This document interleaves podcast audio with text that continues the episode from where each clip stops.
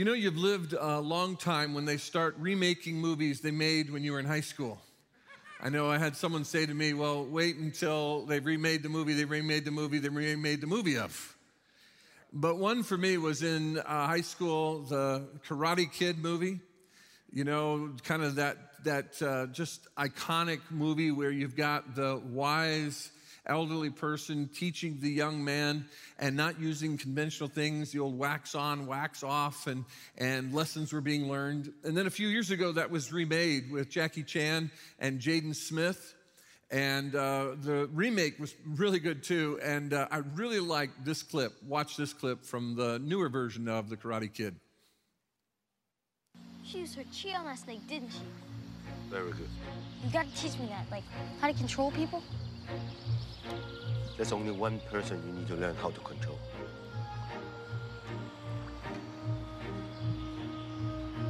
Who? Empty your mind. Flow with my movement. Connect to the energy around you. I kind of just want to learn the Cobra thing. Cobra takes a lifetime. It requires great focus. But I have great focus. Oh my God. Miss Han? Your focus needs more focus. I really like that line. Your focus needs more focus. Maybe you've come in here uh, this morning, you've joined us online, and you feel like uh, your spiritual life has been a bit adrift. Maybe you felt like some apathy has set in. God has seemed distant for you. Maybe your spiritual focus needs focus.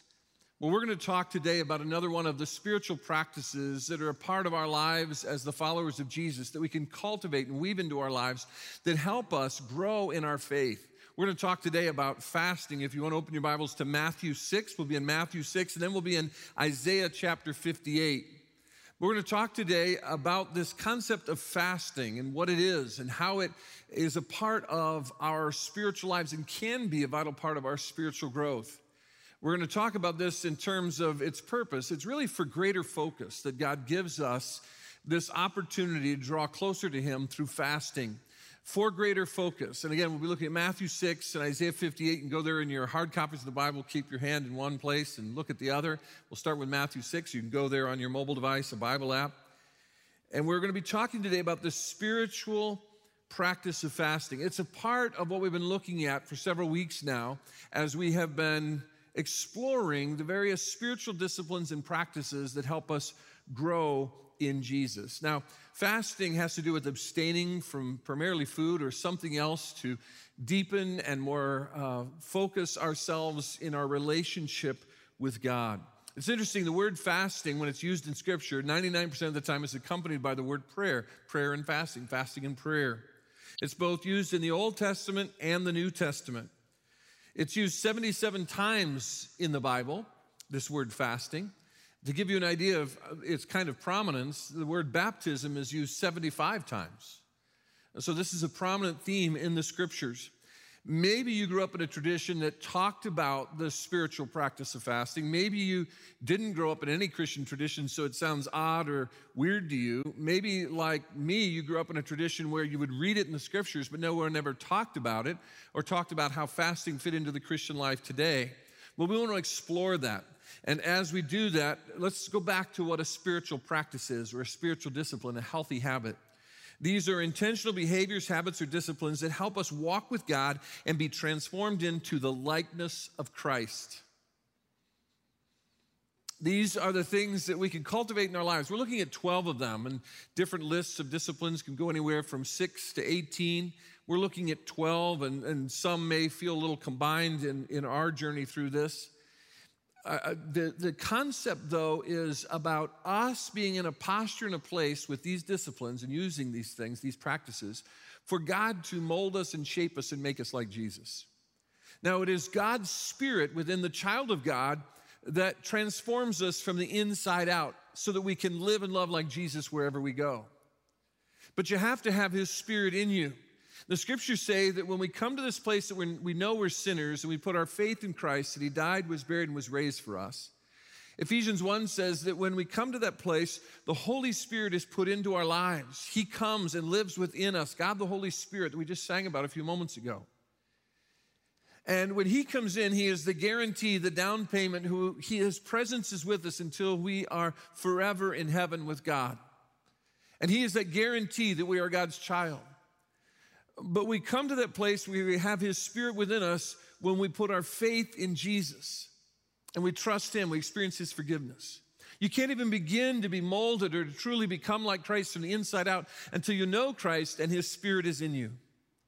So if you're here this morning and maybe you've been wrestling with, with putting your trust in Christ as your personal Savior, do so today. You can't begin this journey of being transformed into the likeness of Christ and letting him be seen in you until you know him and you have his spirit.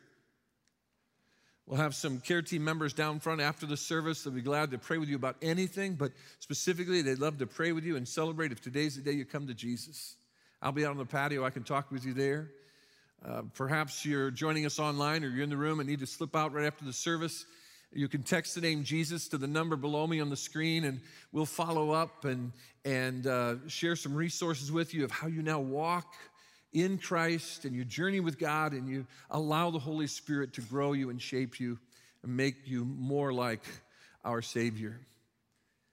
This, this discipline of fasting is unique in these these various disciplines because it brings focus to our focus. You see, the practice of fasting is abstaining from something in our lives so that we take our eyes off the things of this world to focus completely on God.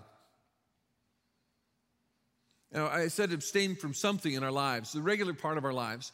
Primarily in the scriptures, it would be food. There were other things, including physical intimacy within marriage, according to First Corinthians seven. It was a, a way in which a couple could focus on God, but then there's also a warning not to abuse that within the relationship. But for us today, it could be food, it could be social media, it could be the news, it could be politics, it could be a hobby. The point is that something in your regular routine is disrupted so that you, when you go to do this regular thing, you recognize the disruption and say, okay, Why, why, why am I not eating again? Oh, yeah, because I'm going before God in prayer. Why am I not engaging in social media besides the fact that it could be healthy for me? Because I normally do this at this time. As soon as I, I get home, I sit down and I look at Facebook, or as soon as I get up in the morning, you, you think then about that time of focusing on the eternal things of God and allowing this to disrupt your life to the point that you get your eyes off the stuff of this world and you get your heart and mind focused completely on God.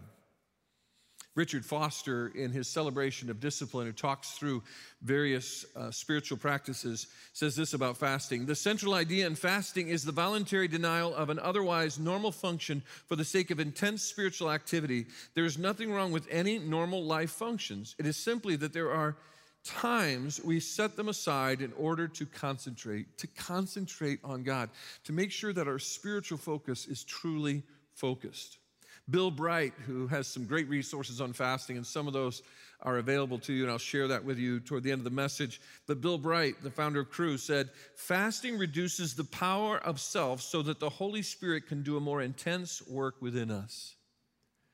You see, in fasting, when we deny ourselves something that is normal and usual and regular in our lives, it grabs our attention and it allows us to, again, yield ourselves to the Holy Spirit to work in us and mold us and shape us and make us like Christ. Ultimately, fasting is more about God getting our attention than it is about us getting his.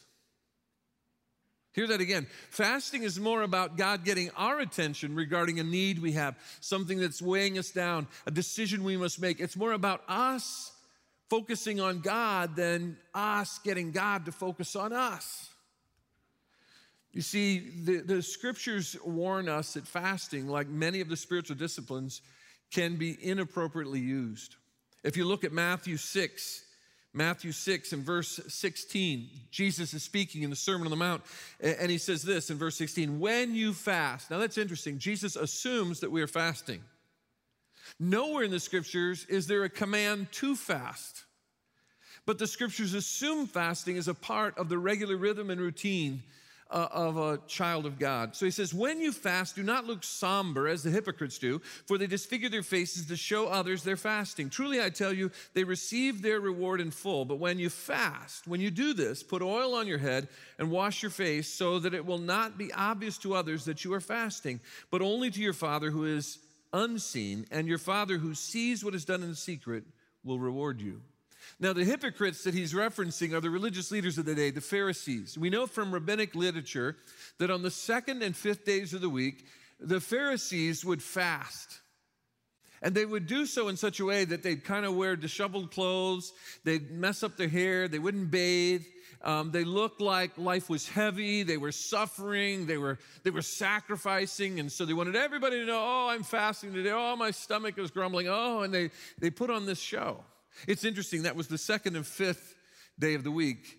I wonder why they picked that. It happened to also be the busiest two days of the market in Jerusalem. And Jesus is saying, don't be like that. Wash your face, comb your hair. Go about your normal business. This is between you and God. And so fasting is a very personal thing as we focus on God. That doesn't mean we can't call for a season of fasting together or with others, but it's still meant to be personal between us and God. It's not something to demonstrate how spiritual you are.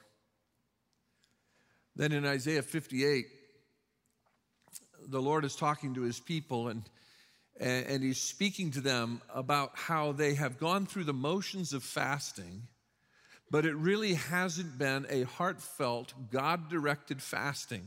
We read in Isaiah fifty-eight, verses three through nine, and this is the people of God speaking. Why have we fasted, they say, and you have not seen it?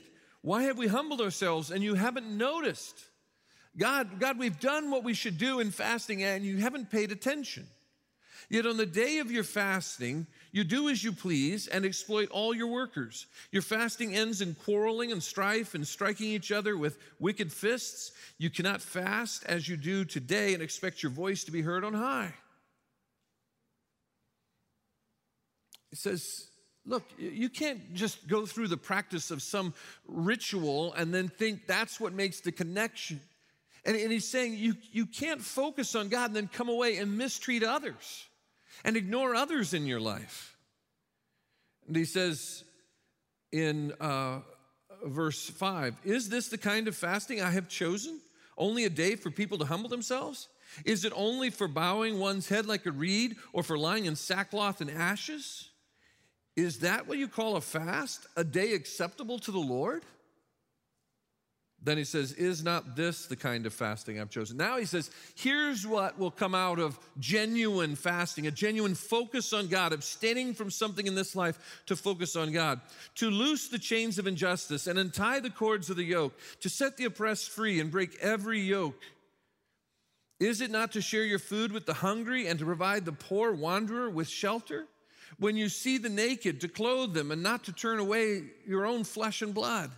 Then your light will break forth like the dawn, and your healing will quickly appear. Then your righteousness will go before you, and the glory of the Lord will be your rear guard. We just sang about Christ before me. He guides us. Christ behind me. In the ancient world, that spoke of protection, that, that we're not being attacked from the, the, the rear. It says, the Lord will be your rear guard. Then you will call, and the Lord will answer. You will cry for help, and he will say, here am I. If you do away with the yoke of oppression, with the pointing of the finger and malicious talk. He's saying, look, you're going through all the, the right motions. You're going through the rituals, but you are missing the point. You shouldn't be able to focus on me and then show disdain and, and a lack of compassion for others. It goes to the, the great commandment, love the Lord your God with all your heart, soul, mind, and strength. And after that, love your neighbor as yourself. You can't focus your focus on God in an intense way in the exercise of fasting and then come out of that and be rude and cold and cruel and, and uncaring to others. And so there is some warnings around fasting, and really fasting of all the discipline, probably disciplines has probably all the inherent dangers that any one of them have can be found in fasting. Matter of fact, these dangers can be found in any of the disciplines. Some dangers in the spiritual practices we've been talking about, like community and worship and Bible engagement and prayer and rest and confession.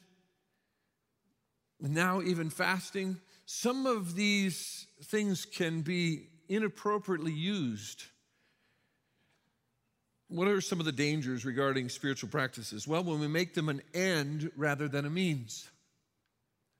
See, the goal is not to fast. The goal is not just to pray. The goal is not just to rest. Those things are means by which we position ourselves with the spiritual practices for God to work in our lives, for the Holy Spirit to transform and change us so people see more of Jesus in us each day. Our, our goal isn't to fast. Our goal isn't to pray. Our goal is to become like Jesus. And these are the things that help us be in position for God to mold us and make us more like His Son.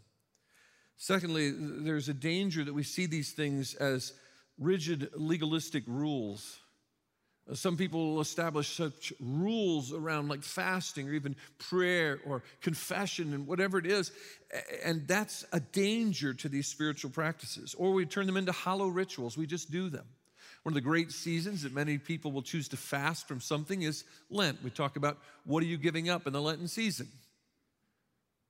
But if you do that just out of hollow ritual, uh, there's danger in that. There's an emptiness in that. That you're not actually saying, as we think of the sacrifice of Christ for us and His victory over the grave for us, we're, we're going to abstain from something to focus on Him. Instead, it becomes a hollow ritual. We're not to use them to impress others. That was really clear in Matthew six. Clean yourself up, look normal, look like uh, you do every other day. Do this before the Lord. We shouldn't use any of these, especially fasting, to try to impress others.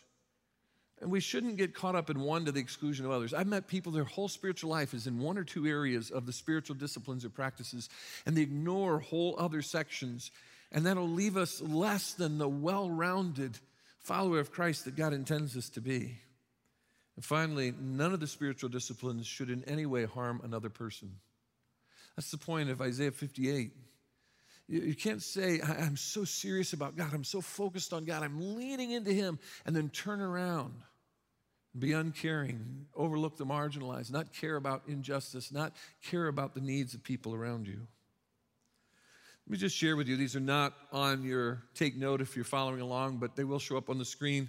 Just want to share with you six outcomes in our relationship with God from fasting. First, Uh, there is focus, as we've been talking about. You, you, you abstain from something of this world, food, social media, whatever it is, for a season, for a time, for a day, so that you can focus on God in a greater way. Humility.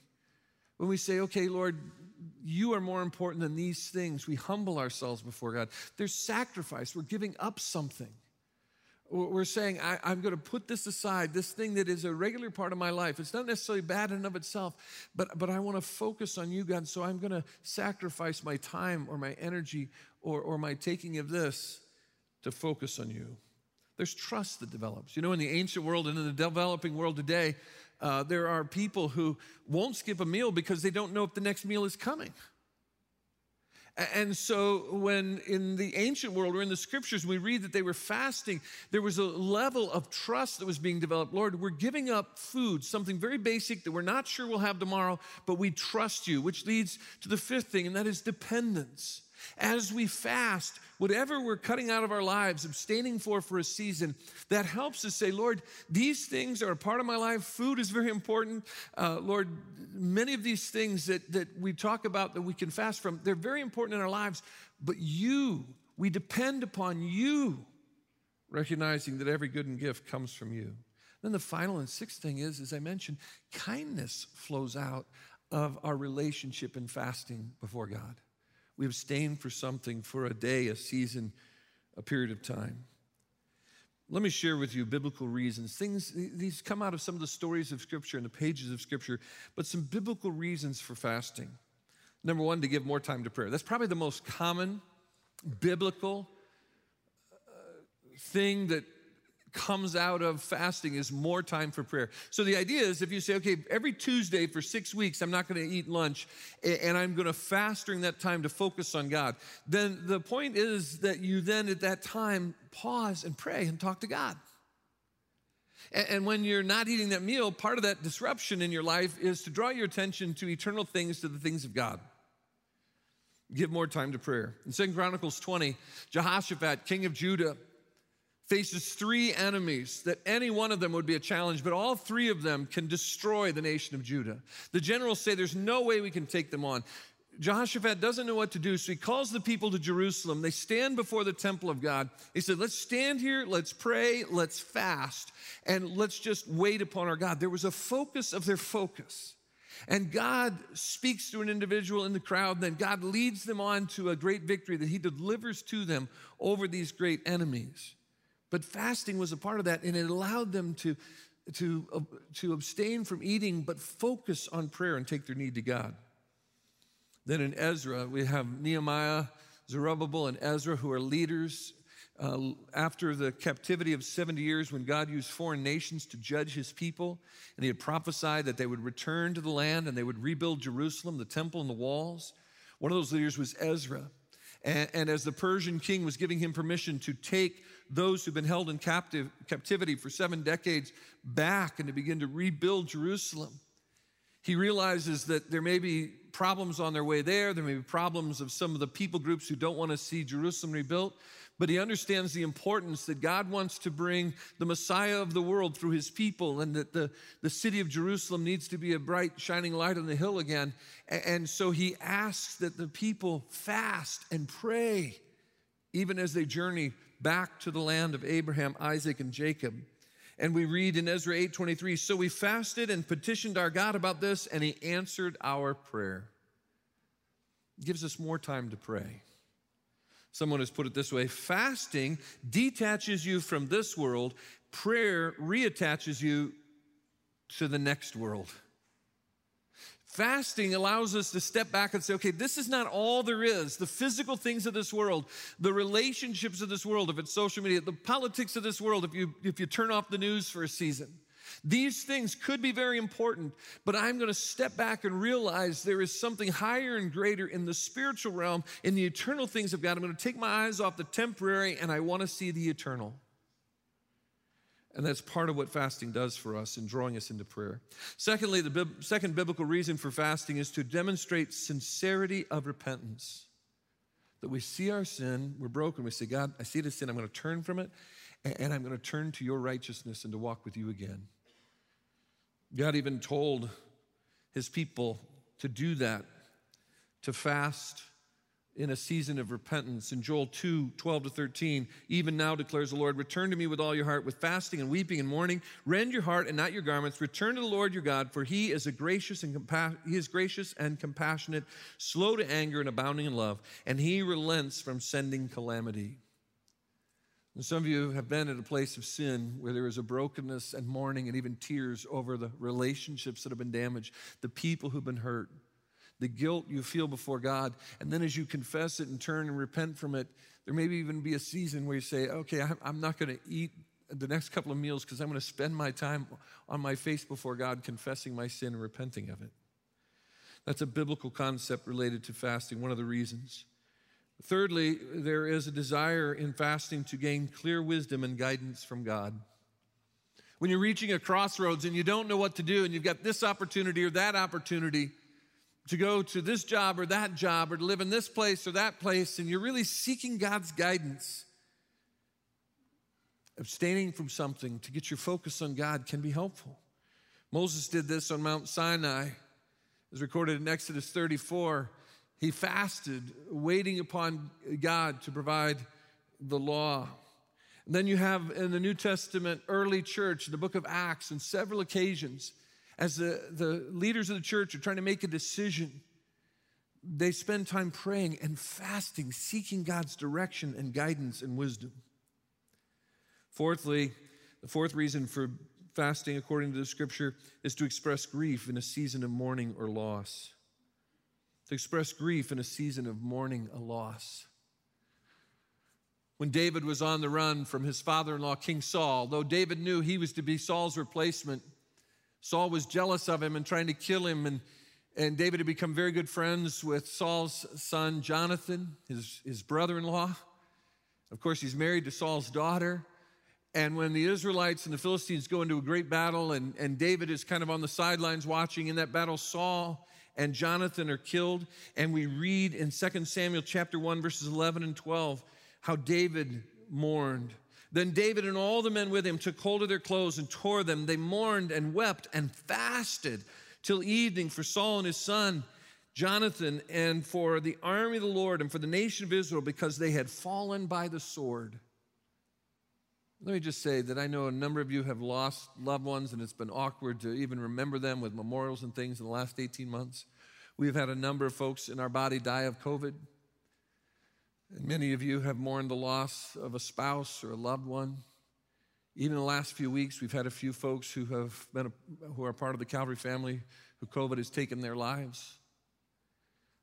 We've had a number of folks who are part of Calvary who a family member at a distance somewhere else have passed. And so there's been a lot of mourning. And let me just say your church grieves with you and mourns with you. And we pray for you as leaders on our team. And I, I get it. When sometimes there's a loss, you just don't feel like eating. And by not eating, it even draws attention to the heartache you feel as you go before God and the pain and, and the mourning you experience. The fifth biblical reason for fasting is to remain resilient during times of temptation and testing. Before Jesus launched his earthly public ministry at around age thirty, he goes into the wilderness for forty days and forty nights, and he fasts, and the Spirit of God ministers to him there. And then Satan tempts him there. And so when we go through seasons of temptation and trial, it's appropriate to set aside uh, so many meals over a couple of days, or, or a meal on the same day over successive weeks, or, or to abstain from social media or something else in such a way that it disrupts us, and, and we think about the trials we're going through, and we go before God, laying them before him. Sixth is, the sixth biblical reason for fasting is to receive a unique pouring out of God's protection or power. A unique pouring out of God's protection or power. The story of Esther in the Bible is a beautiful story. During the time of captivity, the Medes and Persians take over. Ahasuerus, who's the emperor of the world at the time, uh, he, his people had taken over for the Babylonians, and the nation of Israel had been uh, devastated. The people of Israel had been devastated. And he marries, Ahasuerus marries a Jewish woman named Esther. She becomes a queen. But her relative Mordecai finds out that uh, someone has tricked the king into an edict that will destroy and kill all the Jews. And again, God was preserving the Jewish people to provide the path for the Messiah, to be the Redeemer of the whole world. And so God had other plans. But in real time, uh, Esther is, is at a moment where she has to make a decision.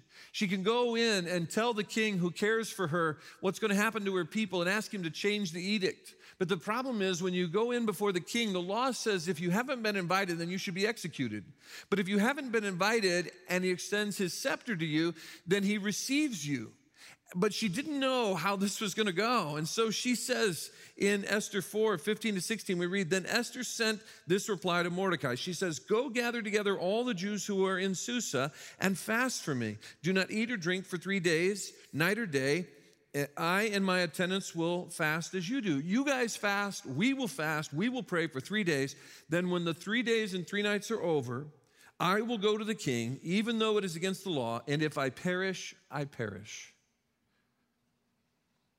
She goes in, the king extends the scepter, and he removes the edict of having the Jews removed. And the scriptures there in chapter four of Esther say she was there for just the time as this, for that moment in history. She needed God's protection. She needed God's power. She fasted and prayed. The seventh biblical reason for fasting is to eliminate distractions in your walk with God. Habakkuk three even talks about how food and, and work and the basic things of life can distract us from God, and we got to be careful to make sure that we have that focus of our focus on God. Someone has said, we starve the flesh to feed the soul. You re- refrain from something, abstain from something, whatever it is, for a season or a time, so that you can feed the soul and concentrate spiritually, and getting rid of the distractions in your life that would distract you from your walk with God. Eighth and finally, to see the needs of others more clearly. Just as we saw in Isaiah fifty-eight, when you fast for whatever reason, ultimately, as you take your need to God, you begin to have eyes that notice the needs of those around you, those who are suffering, those who are marginalized, those who are suffering injustice, those who are overlooked, those who are in need. that comes out of our fasting. I probably drive some of our I T and tech guys crazy here at Calvary because I love gadgets. I even love beta versions of software.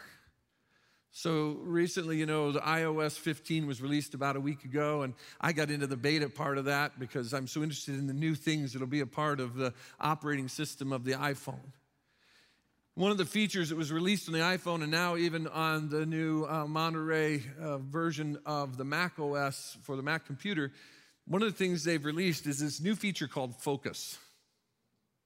Now, you remember if, if you've got an iPhone, and I don't know how it works on that other thing called Android. I don't know why anyone would have one of those. Um,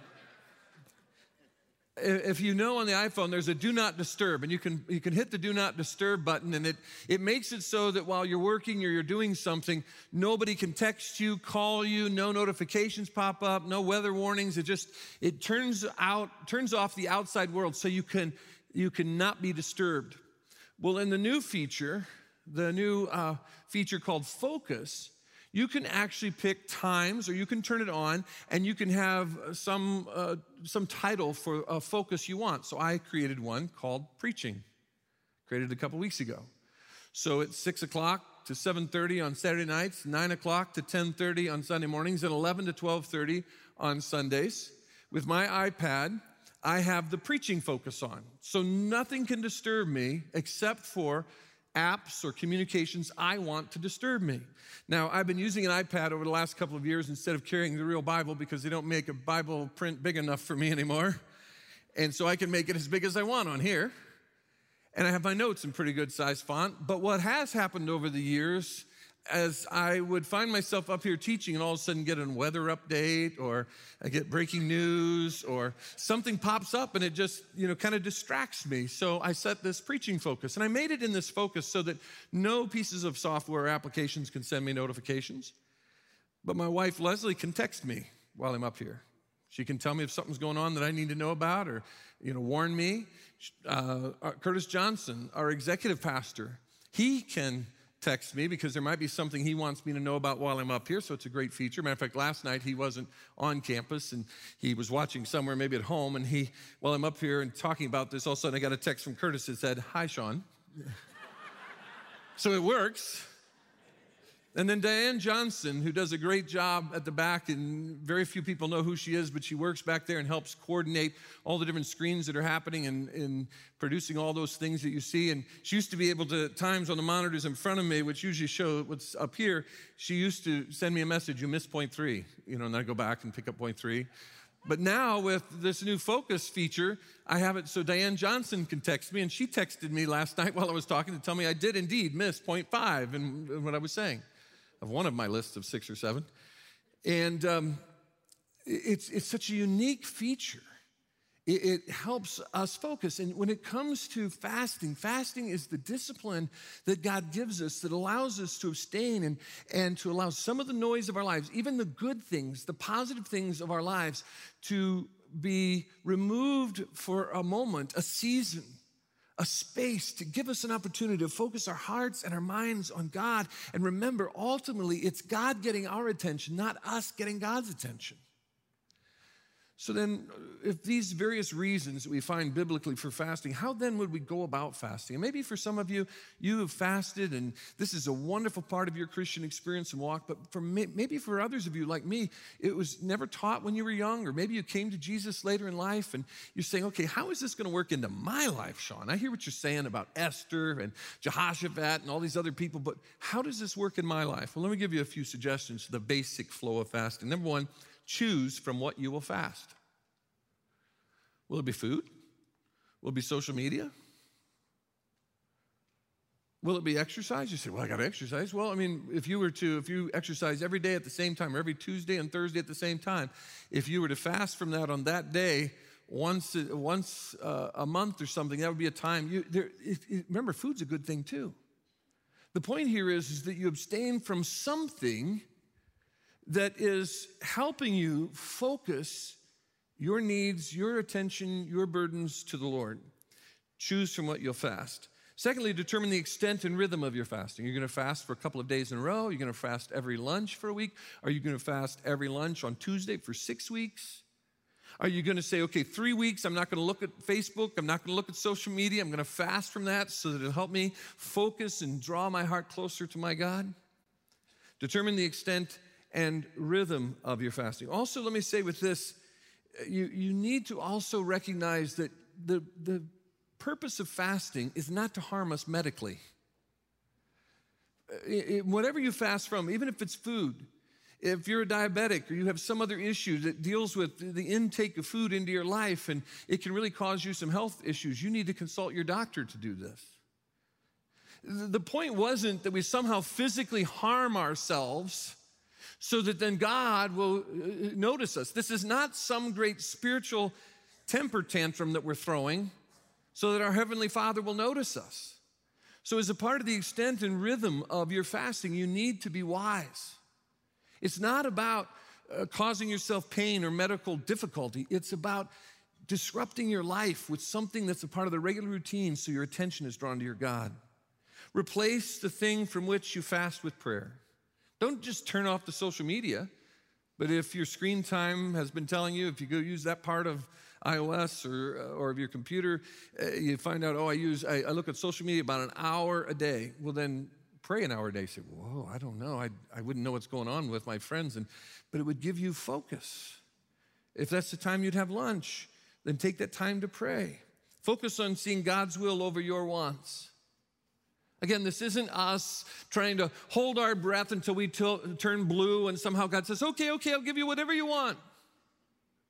No, this is about me saying, God, here's a burden, here's a decision, here is something for which I'm fasting, and I need you, I need your will, I need your direction, I need your plan. And ultimately, we say what we say when we pray, your will be done on earth as it is in heaven. Focus on God's will over your wants. Fifth, refrain from telling others what you're doing. Refrain from telling others what you're doing. That was the point of what Jesus said in Matthew six. Don't look like you're fasting. When I was in high school, um, you know, the movie Mean Girls that talked about the different tables, you know, with all the cool girls here, all the jocks there, and then all the whatever over here, and then over here are the, the odd people, and then over here are the very odd people. Well, I was at the very, very odd people table over here, mostly made up of kind of religious geeks from all different stripes. And in our group was one guy named Dante, and his church's tradition was on Thursdays they fasted all day. So at lunch, Dante would come with his empty tray, sit down at the table, and just bang the empty tray down. I'm fasting. He wanted us all to know this was his church's day to fast, and he was fasting. When we fast, it's supposed to be something that draws us closer to God, not as something we use to impress others. By the way, I eventually, if you feel bad for me being at the very odd, odd table, by my senior year, I made it just to the very odd table. Um, I moved up in the social strata of high school. I made it. But refrain from telling others what you're doing so that you can focus on God. Now, that doesn't mean if someone says, well, why aren't you eating? You know, you, you're having lunch with them, and they order, and you say, I have nothing. Why aren't you eating? I can't tell you. They're worried, you know, you're dying or something. And there's a way to say to someone, you know, right now I'm just refraining from eating. It's just something I'm doing in my own walk with God. You know, I'd also say, you know, don't schedule if you if you plan to fast every Tuesday for six weeks. Don't plan, you know, business lunches every Tuesday for six weeks. Makes it very complicated. Six, find ways to serve others because of your fasting. Find ways to serve others because of your fasting. Again, fasting is not about us. It's about God. And ultimately then, as we come out of that intimate leaning into God, focusing on God, it, we get his eyes, we get his heart for others. And then we minister to others, the people around us, our coworkers, our friends, our neighbors, our family members. They see us loving them in a greater way.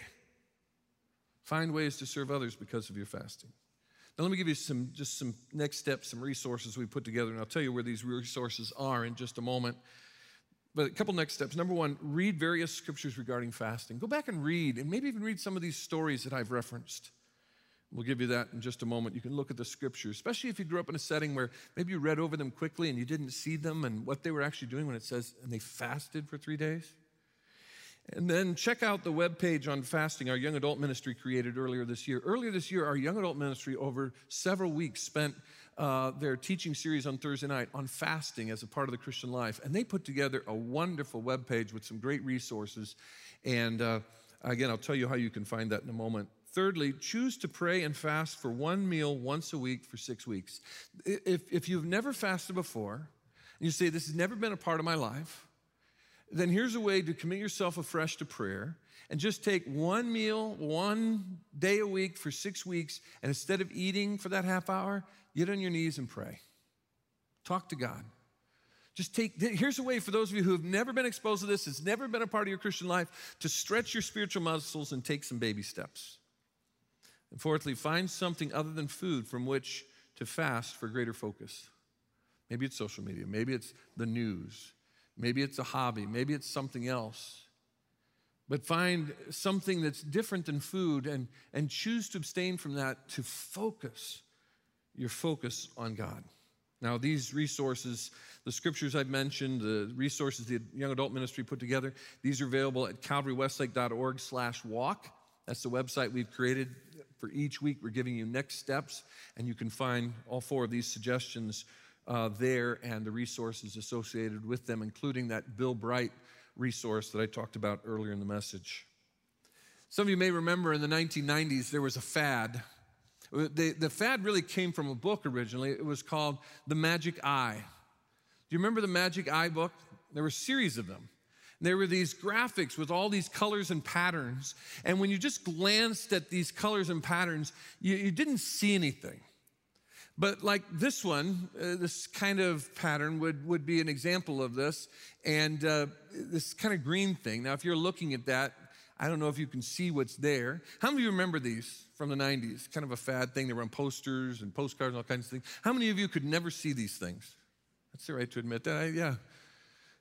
For a long time, I couldn't see it, and I was early in ministry at the time, and um, somebody on our, our pastoral staff, I was saying, I can't see this. I, you know, I, I, people see this. The, the students see it. I can't see it. And, and they said, what you got to do is get it pretty close to you, and you got to make sure nothing else, no other movement. You can't see anything else. And then you just keep staring at it, and eventually, as you stare at it, a three D image will emerge. Well, on that first one I just showed you, this one that's back here, that one, if you stared at it long enough, you see an airplane emerge from it. Could anybody see the airplane from where you're seated? It's kind of hard because, you again, you got to get your focus so tight on it. This this other one that I came across I thought was pretty cool. This is a little harder to see, at least it was for me. This one is of a tricycle. If you stare at that long enough, a little tricycle pops out. Again, where you are, and maybe at home you can see it a little better where you are, especially if you're up close or you're holding maybe your iPad or iPhone up close as you're watching in that way, you can see that tricycle pop out. You see, the focus has to be so intense that the distractions are removed. And as you focus, then you see clearly.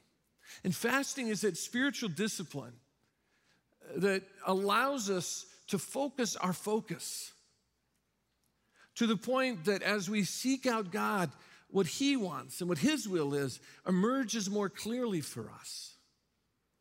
And remember that as you fast, as you abstain from something, to let your focus concentrate on your God and to walk with Him. Ultimately, it's not about us getting His attention. It's about His getting our attention. Take some steps in this area of fasting. Allow God to grow your focus and your intimacy with Him. Let's pray. Father, thanks for Jesus, that He came to us, that He's the one who even in the Sermon on the Mount talked about things like prayer and fasting, that He got away and spent time with you, and that, Lord, we even see in His life these patterns of these spiritual disciplines. Thank you for the example of Christ. Thank you that we can know you through Jesus. And I pray for folks maybe who have practiced fasting for a long time. Maybe it's been a wonderful part of their development with you and how the Spirit of God has changed them. May you continue to bless them and encourage them. May they take some of the things, maybe a different angle today that they heard, and apply that to their lives. But I also pray for those who perhaps have never attempted to fast for a spiritual purpose. Allow them to take the baby steps to grow, to, to meet you in that moment as they lean in. Father, we want our lives to be focused on the things that are important to you. And when we go through the stuff of this world, sometimes it's hard to see you in the midst of that. Bless us as we seek to lean in. May your Spirit even use fasting in our lives to grow us and make us like Jesus. We pray in Christ's name. Amen.